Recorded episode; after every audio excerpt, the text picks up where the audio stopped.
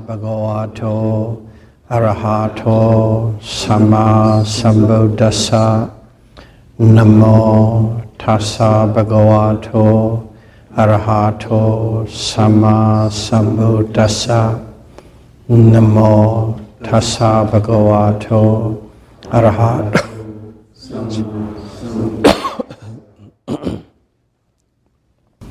This is the, the last Dhamma talk of the intermediate course. Altogether 60 talks. we are discussing about the Noble Eightfold Path. And in the last talk, we discussed about concentration group.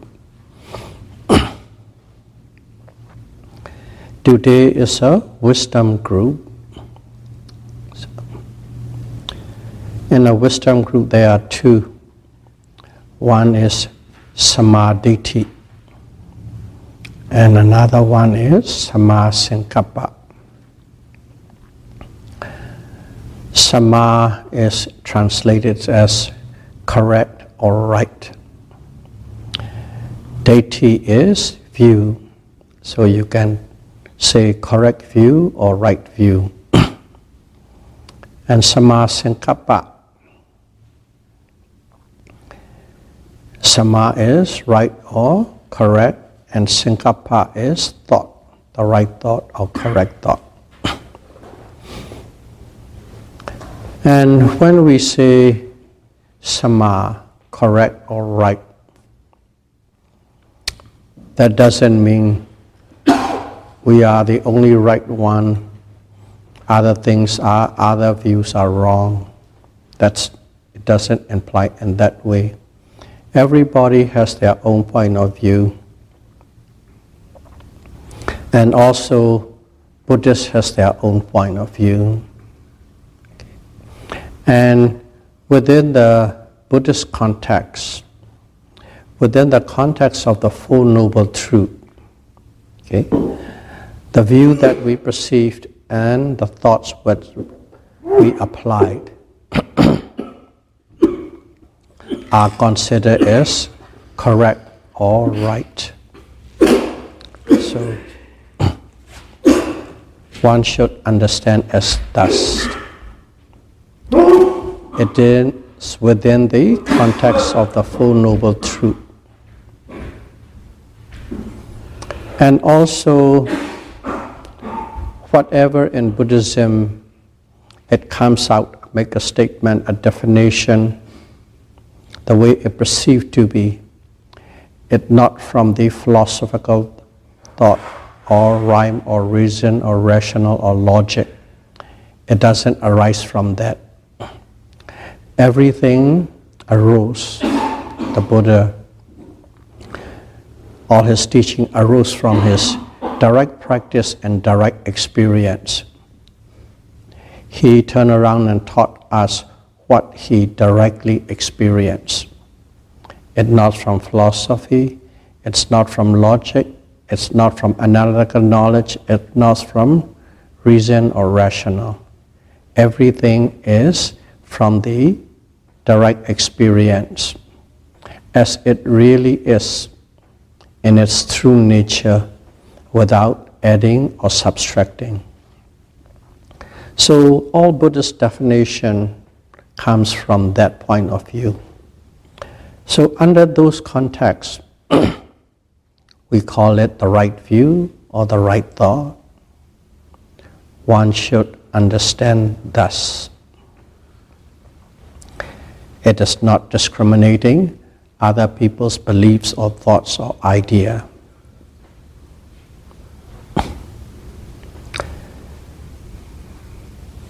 In this wisdom group, there are two, but we'll start with number two, Samma Sankappa, the right thought.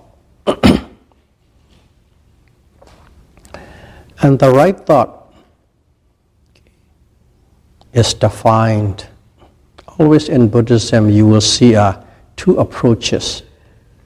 one approach from the sutra or discourses.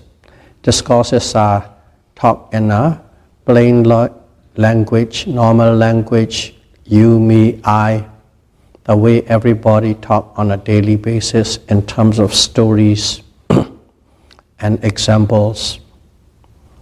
So, definition in a sutra or sutta, you'll find one way. And there is also the same thing, it's defined in a different way. It's called Abhidharma. Okay? It's called higher teaching. In there, nothing is taught on a personal level. No you, me, I, a person, a being. Everything in terms of process, in terms of phenomenons. Okay? Everything is with mathematical precision, so to speak. So you will see the same thing with the two different definitions from two different approach. But even though the definitions are different, they are one and the same thing. So that is one thing one should understand when you are studying Buddhism. so according to the sutta, what is the right thought? Thought about renunciation is a right thought thought about absence of ill will okay, is a right thought. Absence of thoughts about absence of cruelty is a right thought. So this is the definition according to the discourses. Renunciation, absence of ill will, and absence of cruelty. If one thinks in those terms and those lines, you are said to be thinking the right thought. so, what is renunciation? Okay. Renunciation is one abandons, cut off the normal world, everyday world, what most people accept. And then he abandoned the sense pleasure and then go forth. Okay? Go forth alone okay? with the nibbana in mind. Go forth alone to eliminate all form of physical and mental suffering. His direction is that go forth or practice or live only for one goal for the elimination of physical and mental suffering. So, in very brief, that is what renunciation means. Renounce a worldly pleasure, refrain, restraint, and only for one objective one lives and practice. And then another thing is thought about absence of ill will. And you will see in Buddhist scripture, you will see absence of this, absence of that, absence of desire, absence of greed, absence of craving, and so on. Okay, that's the way it's put. But one thing is, we should be very careful about when we are practicing vipassana. Okay? When we are practicing vipassana, what is vipassana? Vipassana is to observe on the object that is arising at the moment. That is what is really happening. In other words, that exists at that present moment. You observe on the object that exists at the present moment. That is vipassana. But let's say the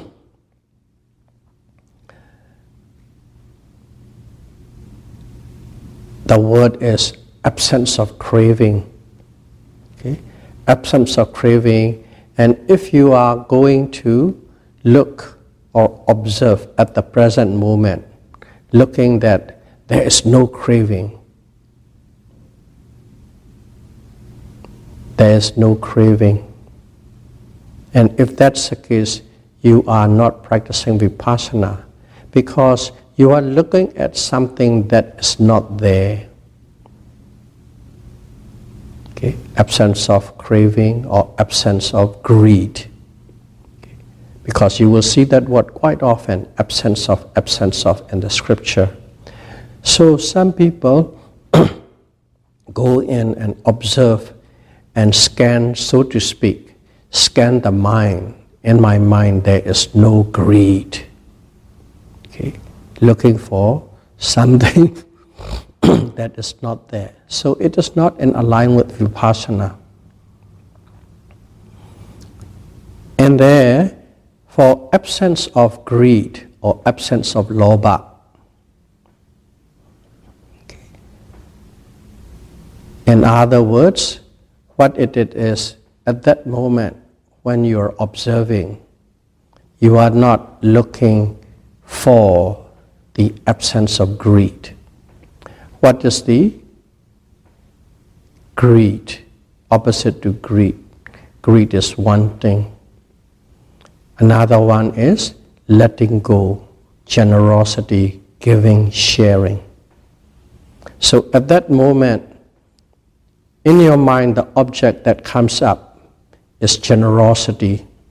You observe that mental state of generosity. That is, you are, in a way, observing the absence of greed. As such, when you practice, one should practice vipassana. Do not go and look for absence of this or absence of that. In other words, you are purposely looking for something that is not there, that is not in accordance with vipassana. Quite a few people make that error, so something to take a note. Renunciation, we know. Now, absence of ill will. Absence of ill will means you are not thinking about, I don't have ill will. Okay, I don't do this, I don't do that, not that. What is opposite to ill will? Opposite to ill will is loving kindness. Thoughts about absence of ill will is you are thinking, contemplating, developing about loving kindness. The same thing, absence of cruelty, don't look for something that is not there. What is there? Opposite to cruelty. If you don't have cruelty, you have compassion. Automatically it's there. So your thoughts, your contemplation are about compassion. So those are the right thoughts. Thoughts about renunciation, thoughts about loving kindness, thoughts about compassion. According to the sutta, that is the right thought. If you dwell in it, if you think about it, if you reflect upon those things, you are living with the right thought. But in according to Abhidharma, according to Abhidharma, that's different. Because when you're observing, generosity may come up, may not come up, sharing may come up, may not come up.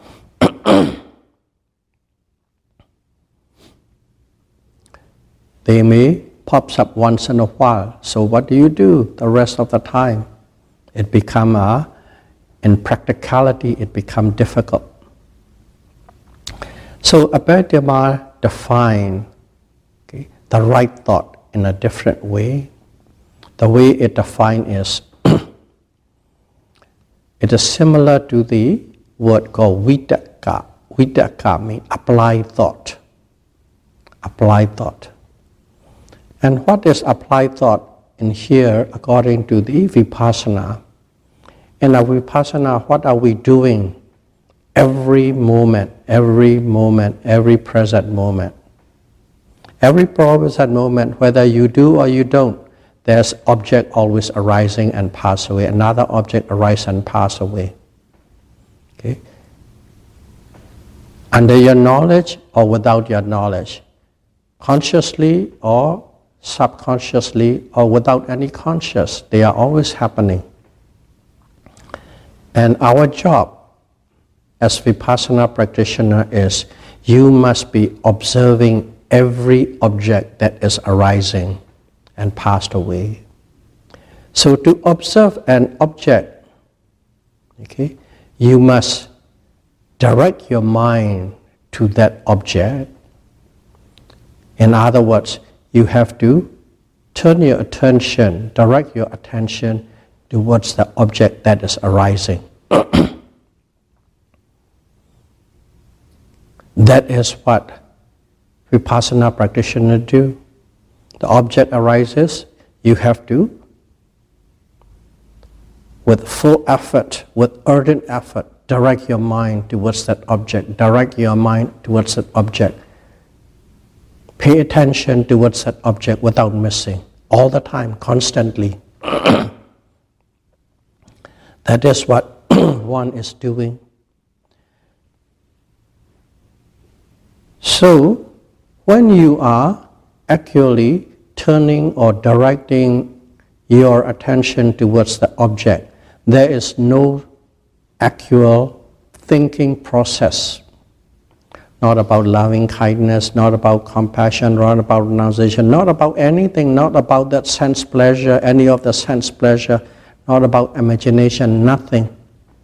You are simply directing the mind. So there's no thoughts the way that we understand as thought with the content. Nothing, but simply an effort of attention, turning the attention or directing towards the object that is arising at the moment. and according to Abhidharma, that is the right thought. So it doesn't really contain thought process that we, the way we understand, it doesn't contain thought, but it is an effort. That thought process, place, space, duration, time is taken by that effort of directing the mind towards that object so that you won't miss, so that you can be with it, you can be face to face with it. And that application of the thought a thought without the thought contents is called the right thought. Sama Sankappa, the right thought. So, on a practical level, in a meditative level, in a vipassana level, that is the right thought.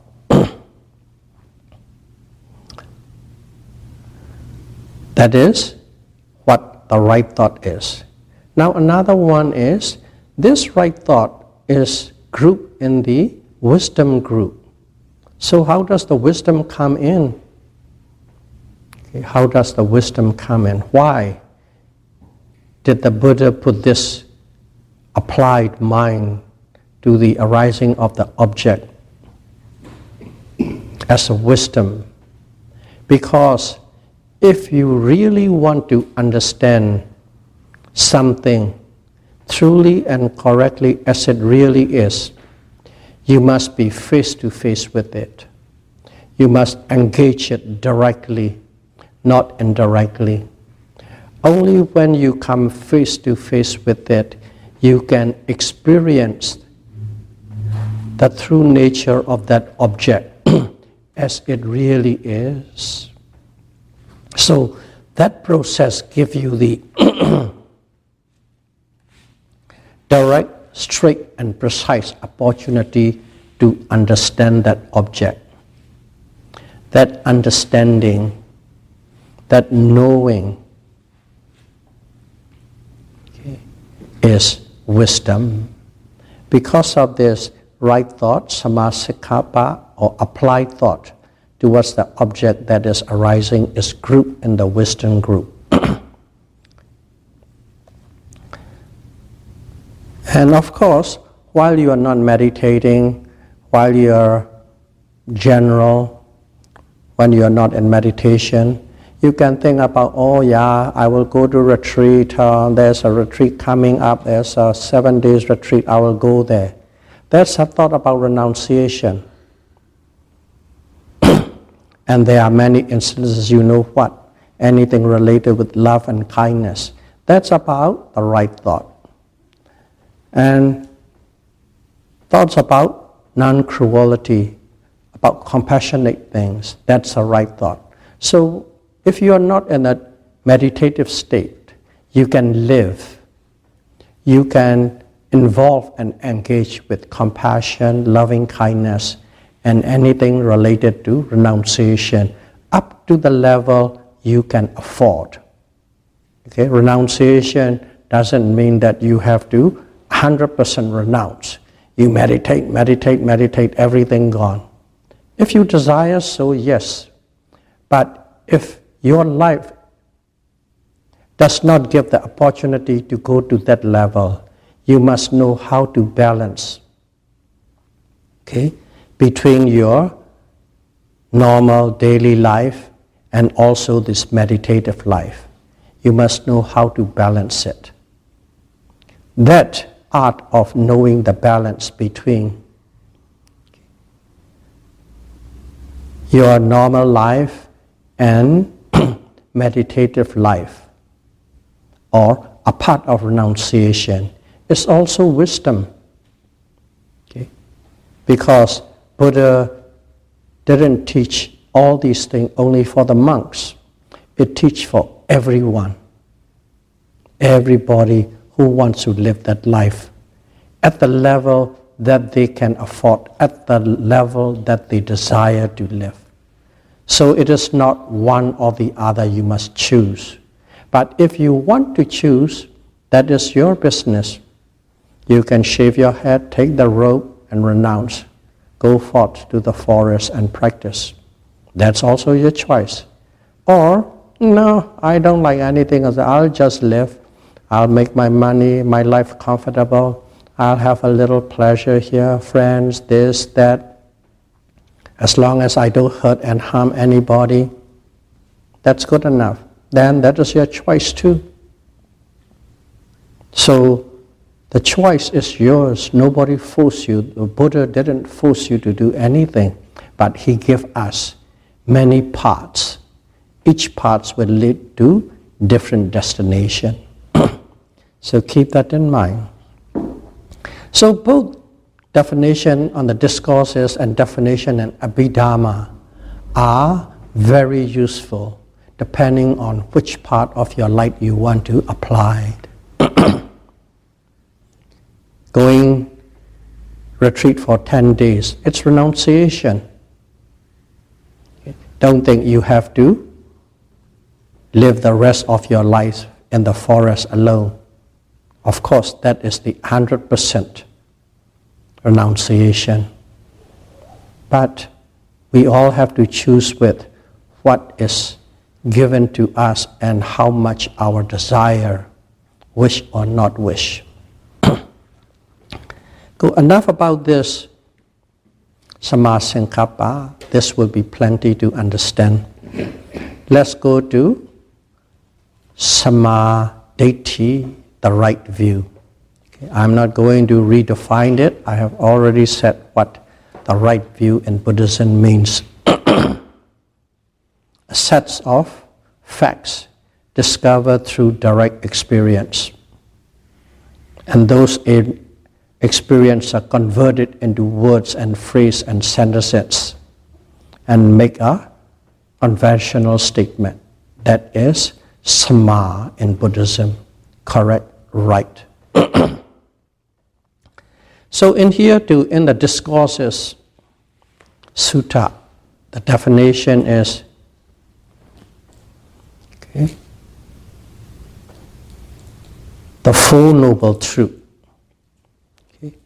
If you know the Four Noble Truth, if you have the hold the view of the Four Noble Truth, that is the sammaditthi the right view. And again, too, this knowing the Four Noble Truth has a two level. One level is intellectually through books, lectures, reading, and so on. Apply your logic, reason, rational, and so on. That's it. That also is good. That also is important. A point to start. A point to start.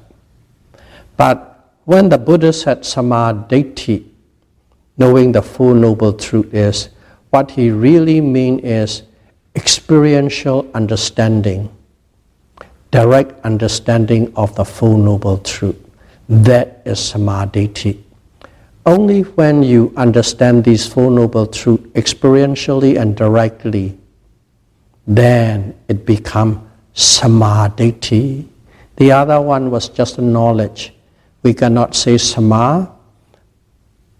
We can say we cannot say it is in a wisdom group, but at least it is a, a doorway to the sammaditthi. at least you are prepared. You have some general idea, general Buddhist concept of what the Four Noble Truth is. So one must understand that way. Sammaditthi means direct experiential knowledge of the Four Noble Truth through the practice.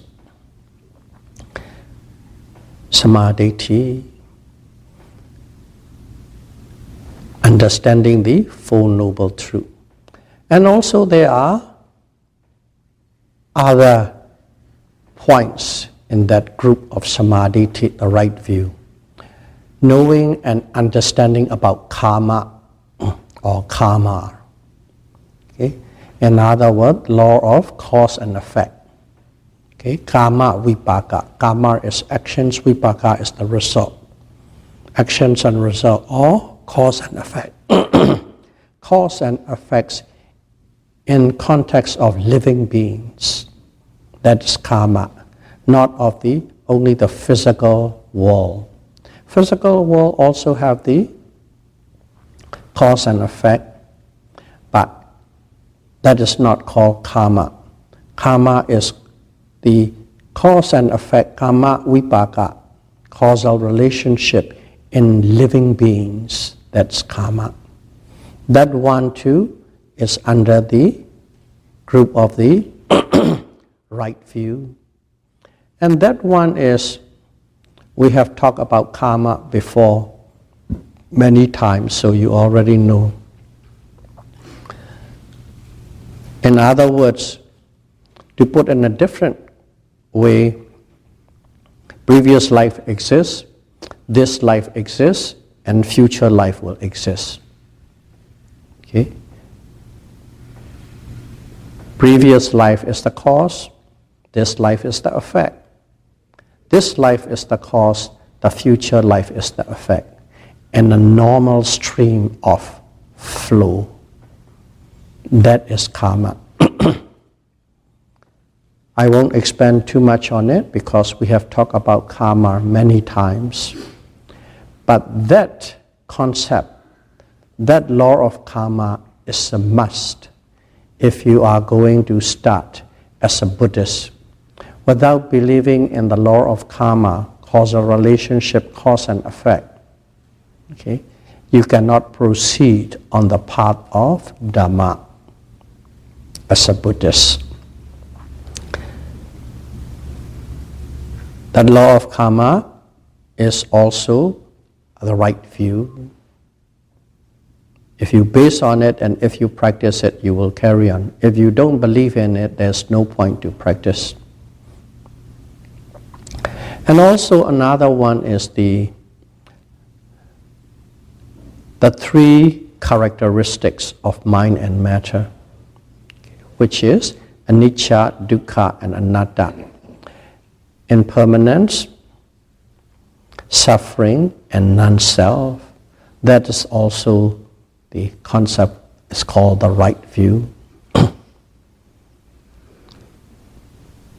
In a way, it is refer everything back to the Four Noble Truth. Let's go to Vipassana, Satipatthana Vipassana. What do I be doing? We are practicing and practicing and practicing so that we can experience directly the specific characteristics of mind and the specific characteristics of matter. That's the first. To experience these specific individual characteristics of mind and matter. So many matters, so many mind. You need mindfulness and concentration. Through that, you come to know. And then, once it become quite mature, you began to experience another characteristic. This is not specific, this is called general characteristics or common characteristics. What it is is all things, all mind and matter, in other words, anything under this sun, anything under the universe, they have these three characteristics anything and everything with no exception in this conditioned world. They are always in a state of flux, in a state of change and permanence. And they have the suffering, dukkha, unpleasant nature, oppressive nature. And thirdly, okay, called anatta. Anatta is one of the explanation of anatta is you have no control over these mind and matter. You cannot control the mind, you cannot control the matter. They are constantly, constantly, without exception, breaking down, passing away with unpleasant feelings. That is uncontrollability. And that is called anatta. And also anatta in a different translation, different way is called non-self. Anatta, non-self. Also no soul, no spirit, no identity, no individuality, no personality, no beings. That is also the definition or translation of anatta. So those are the three characteristics, anicca, dukkha, and anatta. Constant state of change, oppressive natures of change, and uncontrollable nature of these change. That's called anatta. Three common characteristics of all living beings. And that is also the right view. So in here, the Four Noble Truths, we don't have to talk about again because we are talking about the Four Noble Truths probably in the last, I don't know, nine, ten Dharma talks, all about Four Noble Truths. So we won't pick on these kind of uh, concepts and explanation. We already know. And also, we have talked many a times and heard many a times about karma. So we don't need to pick up here. We already heard, we already understood. And anicca, okay, constant state of change, is in a material world, physical world, we don't need to even discuss about it. Science has proven how everything is changing at all time. Okay. The science can prove about the rate of change is about 10 million of a second. Up to that level. The Buddha's rate of change for material is like billion of a second. It's a change. I don't think science will ever reach to that state. But regardless, they are in the same trend, same direction. It's a proof. And also, anything that is breaking down, anything oppressed by the state of change or breaking down, is a unsatisfactory nature, totally unsatisfactory. That is suffering or dukkha. That one too, quite obvious, no need much. Anatta, that's an elusive one. Anatta, because it is not tangible. You can't touch, you can't seal, you can't feel, you just grab, you can't pin on it. Anatta. So let's discuss about anatta. What is this? Non self, no soul, no spirit. I'll approach this in a different way. Let's say, okay, in Hinduism, they said atta, atman, okay, a self or a soul. Okay, it exists. This self or soul is the same thing, the same soul. There's a previous life, there's this life, there's next life, there's many lives to come, there are many lives has passed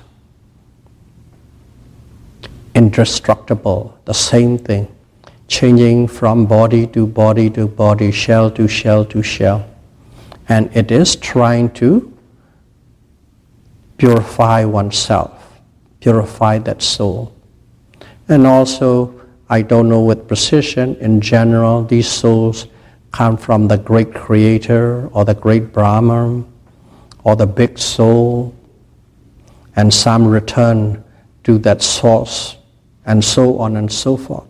There are so many concepts, so many beliefs, so many ideas, so many views. Okay, even in a Hinduism, there are so many different directions. And let's say Christianity. Christianity too, there's a soul, there's a spirit.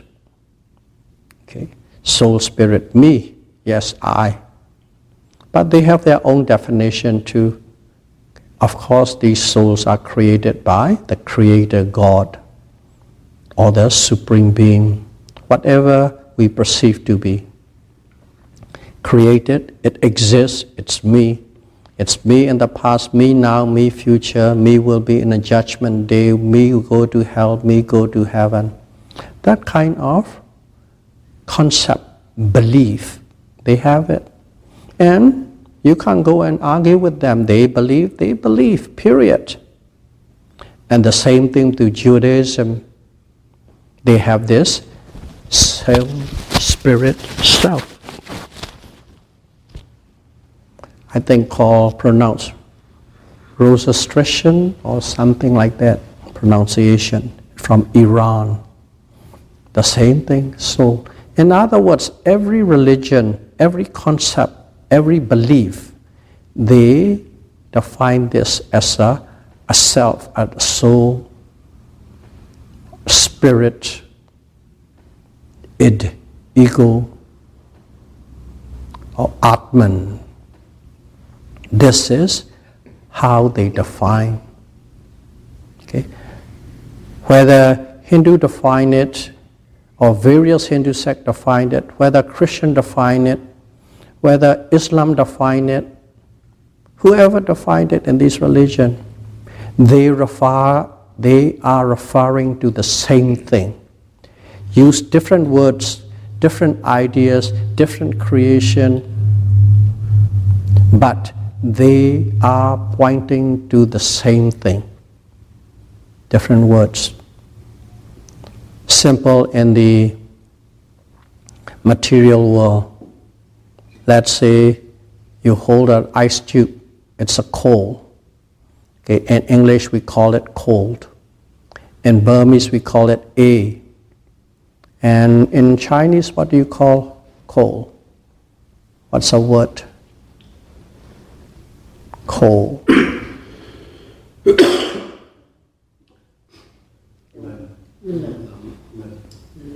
Nang. Okay. In Indian, how do you call it? Ndi. Ndi. So coal is coal, and we all have different words and different names.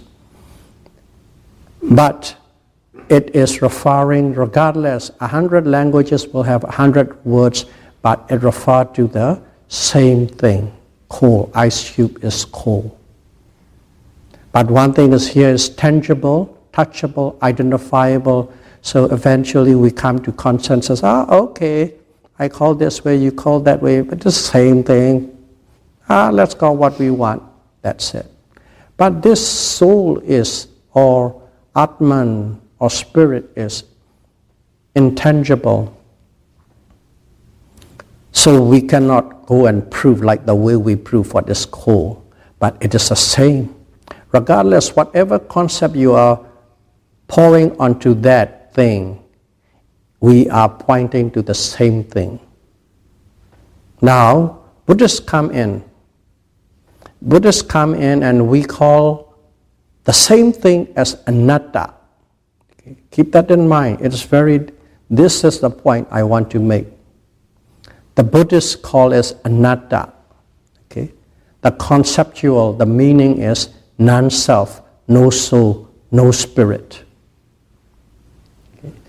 And as soon as you hear the one non self, no soul, oh, we say there's a soul, they say there's no soul. We say there's a spirit, they say there's no spirit.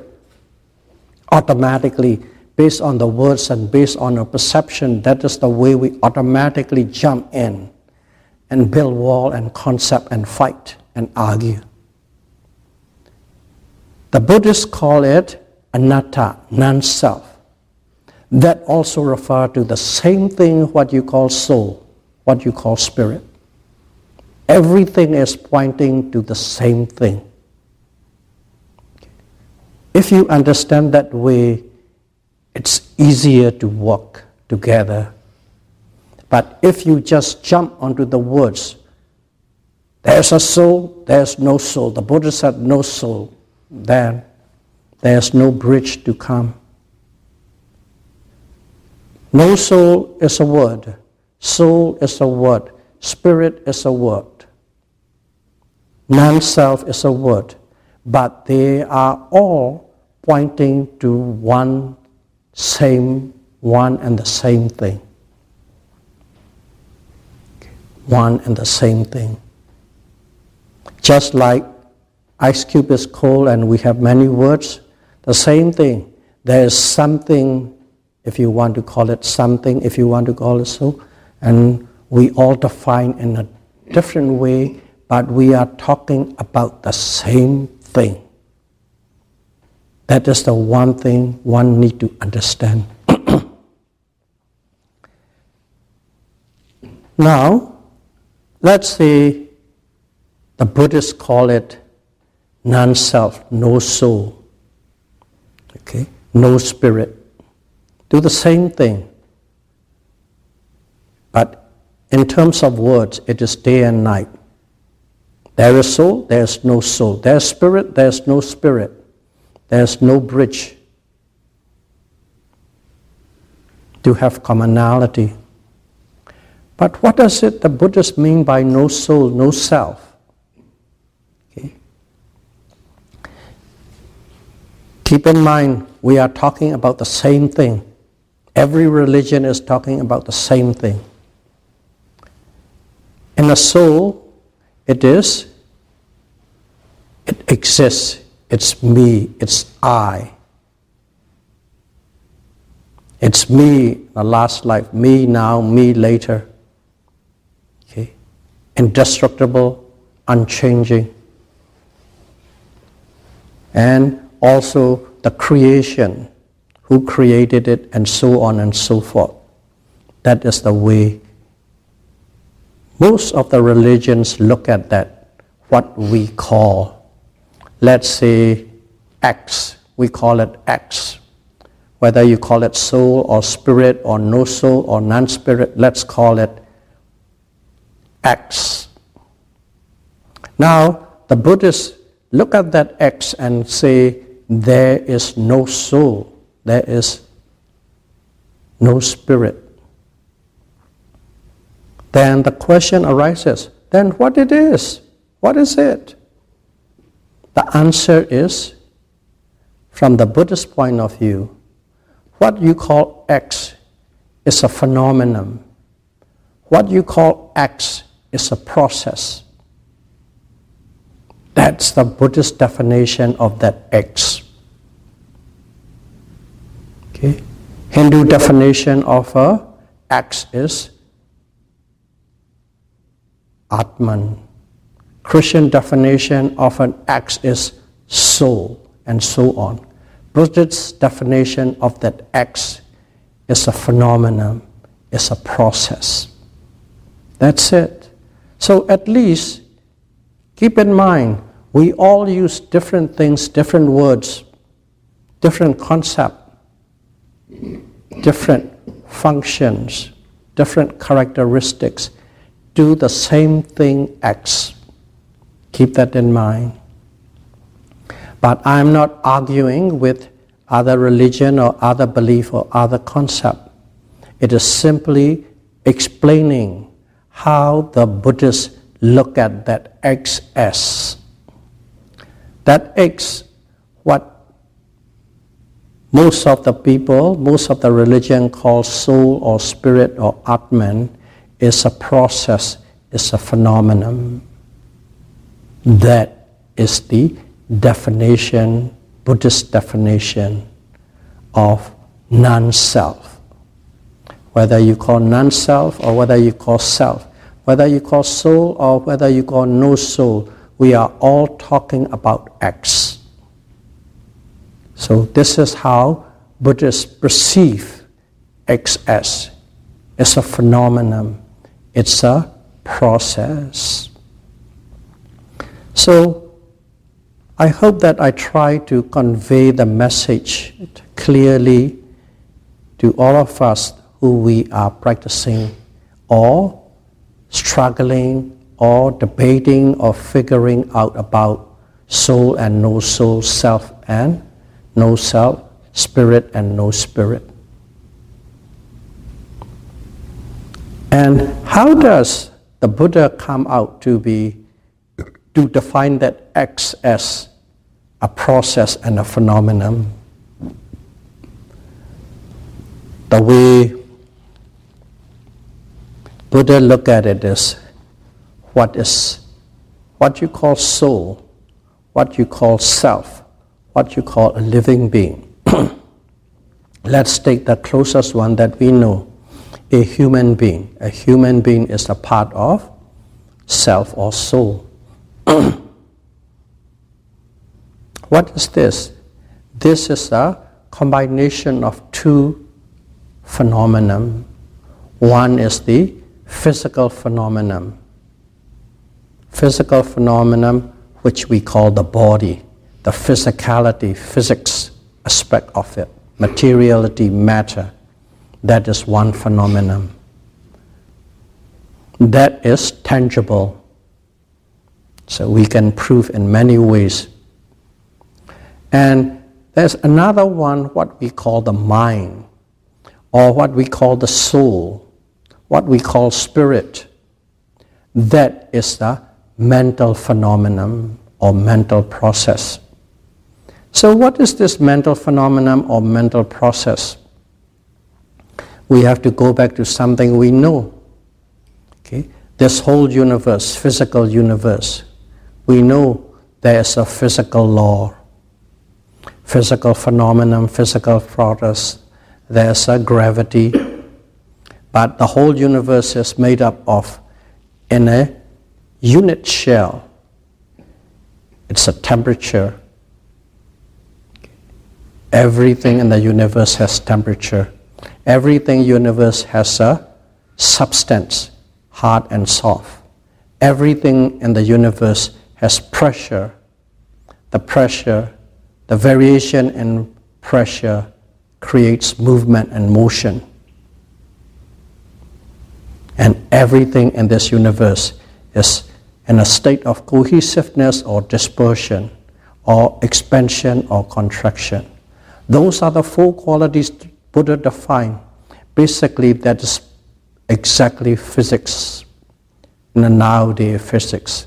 And that's how Buddha defined the physical universe as modern day physics. Nothing else. All these four elements, poetically saying earth, wind, fire, and water, they are all in the place. There has a various degrees of variation, and based on the variation, many, many substances are formed with different characteristics, versus quality, and different properties. That is how Buddhists see the physical universe as. It's simply a, a physical phenomenon. It's a process, process going through the variation of these four elements. And many form changes transmuted one to the other, one to the other, one to the other, constantly changing, changing, changing based on the condition. That is called physical process, physical phenomenon. This one is with the science we can measure it up to a certain level and we believe it because we believe in our scientists.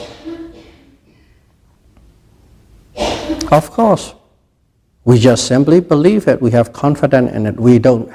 We didn't really know ourselves.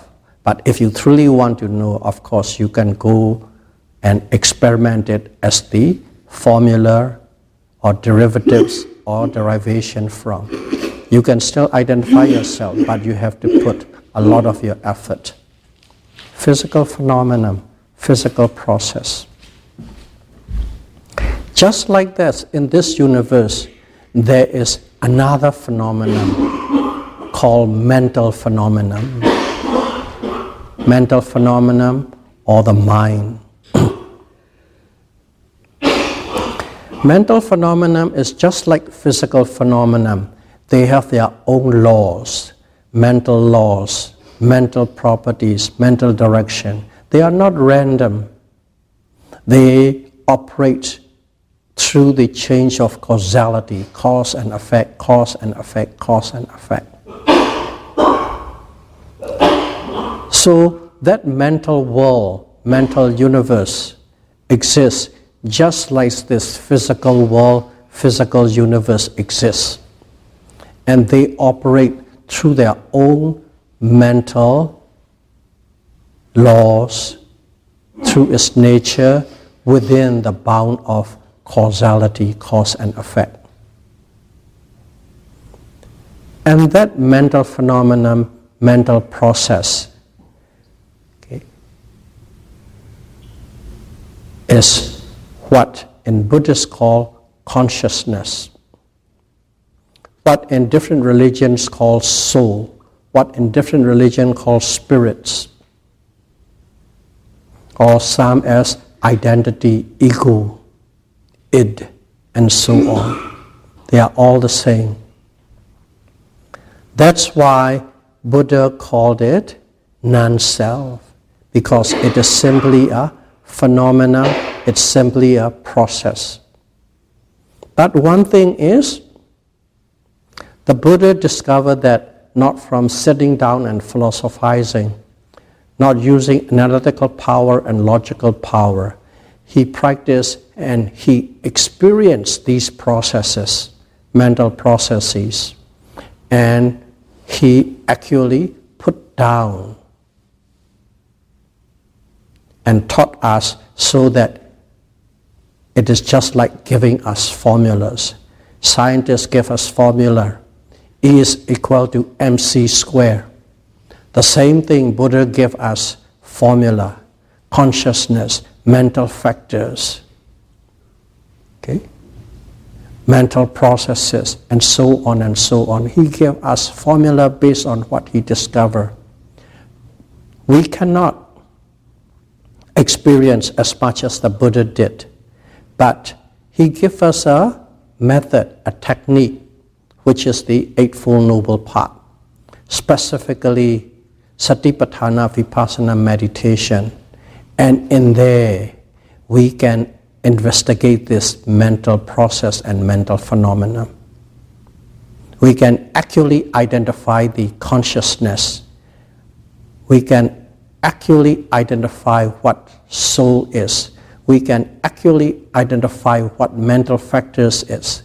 But they are simply various mental laws working in an intricate order, but still in order, not random. And that's how he make a statement or definition. What we call a soul or a spirit or a self is a process, is a phenomenon.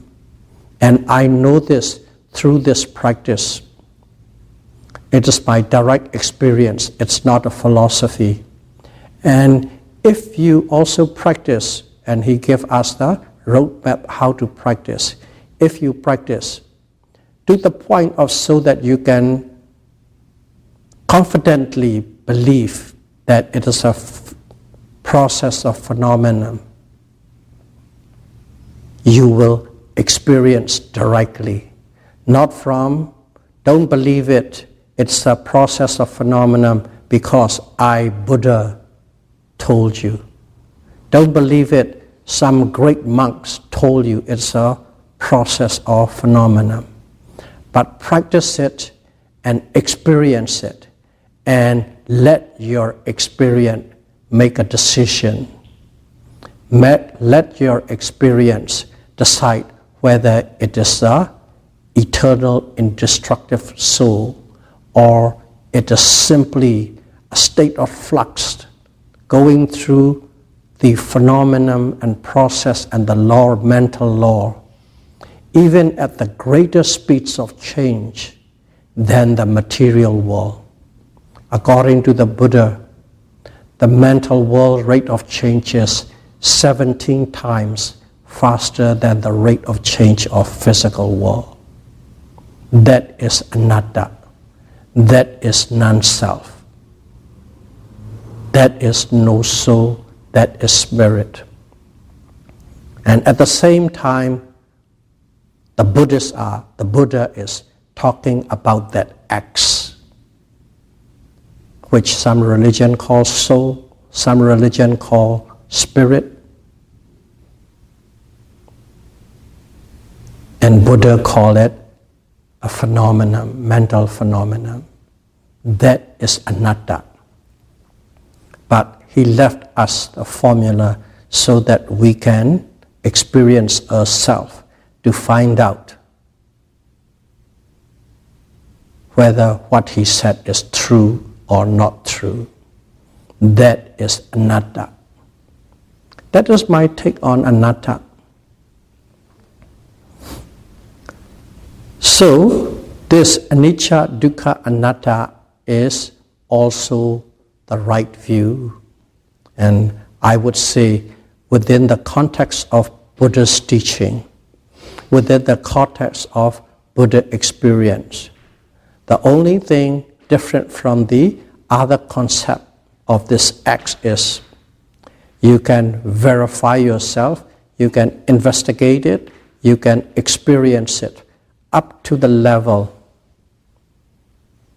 where you have full confidence that simply is a phenomenon. So that is anatta. And that is the, the right view. So with that, I will conclude this intermediate course. May all of you be able to practice Satipatthana Vipassana meditation, starting with the right view on a knowledge level, go through the process, and eventually that right view become your own personal experience, which verified and convince you the path that you are on is true, correct, and natural. Sadhu, sadhu, sadhu. Buddham pujemi. Dhammam pujemi. Sangham pujemi. Thank you very much.